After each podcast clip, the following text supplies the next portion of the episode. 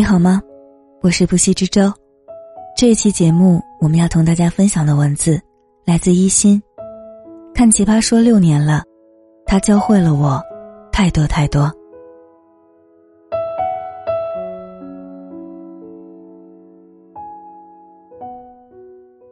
每个《奇葩说》开播的季节里，周末朋友圈都会被刷屏，看到大家都在看《奇葩说》，竟然有种。欣慰的感觉，仿佛他的火才是一种应该。我们看惯了相亲大会、亲子旅行、厨艺养生，却是第一次看到有一群人笑中含泪的辩论。他们不仅仅是在辩论，而是在开启另一种可能。这种可能是，我们能不能绕过世俗的眼光，绕过无数种不可能。去发现一个真实的自己。我们都是奇葩，但只有他们愿意去袒露自己的脆弱，甚至羞耻；也只有他们愿意通过袒露自己的内心，去试图唤醒沉睡中的人群。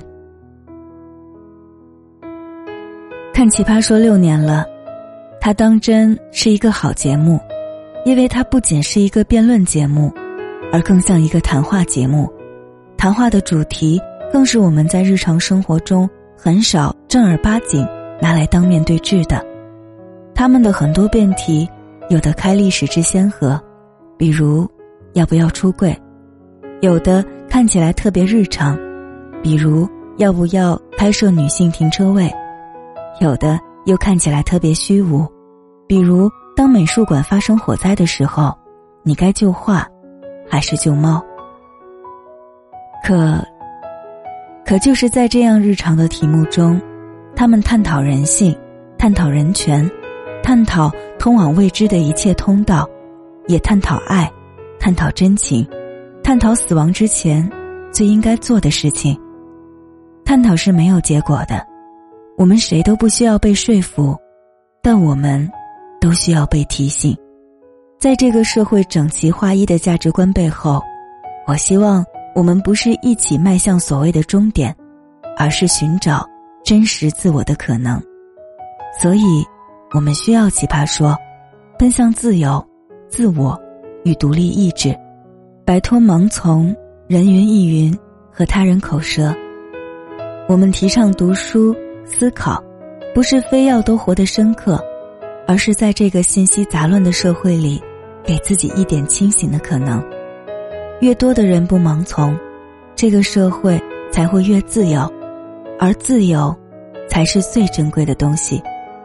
马东曾经说过：“被误解是表达者的宿命，我们毫无怨言。”是的，尽管被抨击，尽管流泪言说，但我们仍然愿意去讨论哲学、爱情、命运和人生。辩论本身没有意义，但思考的过程于我们而言意味深长。我们是在思考的过程中变成了一个稍微有点不一样的人。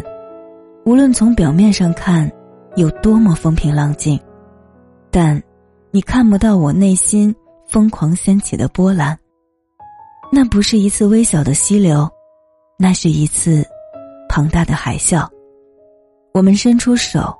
手心空空，我们闭上眼，眼眸却看到辽阔的星空。所以我喜欢《奇葩说》，因为它给了我一次闭上眼去找星空和河流的机会。《奇葩说》第一季，二零一四年冬天开播，如今已经六年了，圈粉无数，且都是死忠粉。每一个个性鲜明的辩手都有自己规模庞大的粉丝群，每一个辩题都能成为随后被各个平台热议的话题，出现在自媒体人反复咀嚼打磨的文章里。这不是一种成功，这是一个奇迹。人人都说 “smart is a new sexy”，可你是在这个节目里第一次发现，原来聪明。是那么有魅力的一件事情，而愚蠢，才让人难以忍耐。直至今天，你在微博搜索“颜如晶”，自动出现的词条里还有一条叫做“颜如晶自闭”。他自闭吗？也许是的。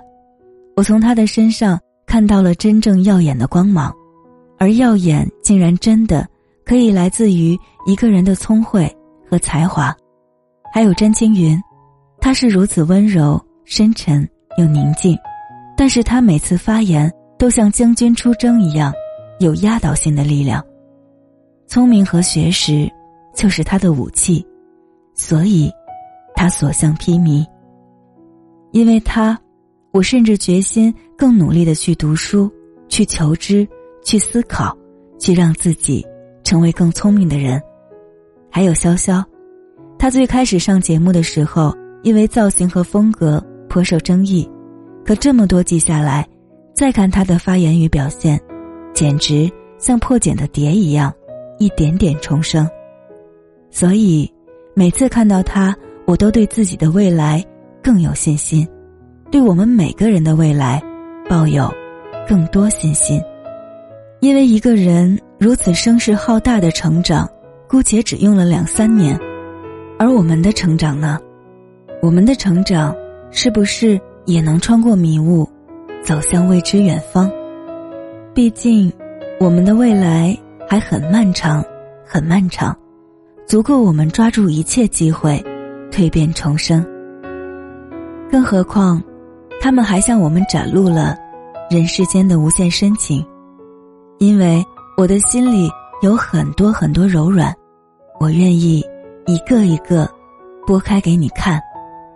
不看以前的奇葩说，看到有一期胡建彪说：“我没有结婚生子，但颜如晶这个家伙，我有时候真的把她当成我的女儿。”而颜如晶，她哭着说：“我无法澄清。”你看，成长不是让我们越来越善于假装坚强，而是我们越来越敢于袒露自己的软弱。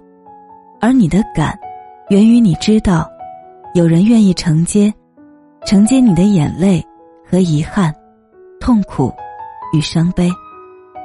以前，我是个多么刚硬的人啊！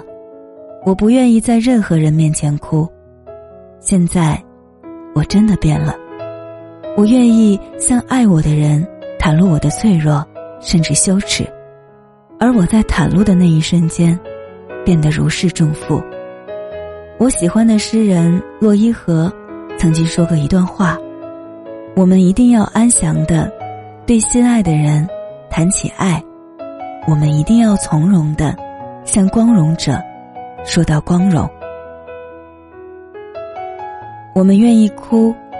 愿意去流泪，是因为我们有着珍贵的情谊，这情谊亦让我们无比信任，愿意将全部的心绪交付于他们手中。看了这么多期，我一直在想，《奇葩说》究竟教会了我们什么？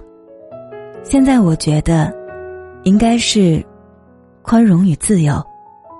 这个舞台上，真的是奇葩。大家穿的奇形怪状，说粗话，甚至脏话，有的嗓门超大，有的段子密集。他们公开出柜，他们是活在中国社会最前沿的那一类人。所以，我们看他们，不是看他们，而是看我们想成为却没有勇气成为的那个自己。我有时候会想，这个社会最糟糕的地方在哪里？其实，就是不够宽容。我们对不同的生活方式不予以宽容，才会觉得婚姻是每一个人必须要抵达的终点。我们甚至对意见者不予以宽容，才会要求每一个人都拥有相同的价值观。我们不谈论你想做的事情，我们只谈论我认为正确的事情。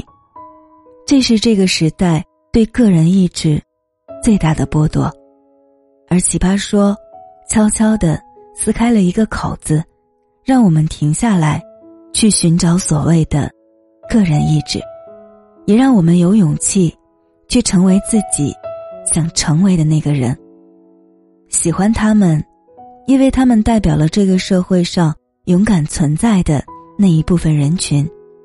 虽然现在，奇葩说不敢探讨诸如要不要出柜这样的话题了，但是他探讨这些话题的那一部分，永远不会被我们忘记。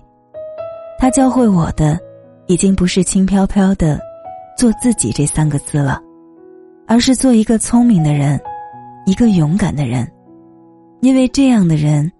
真的，很酷，很性感。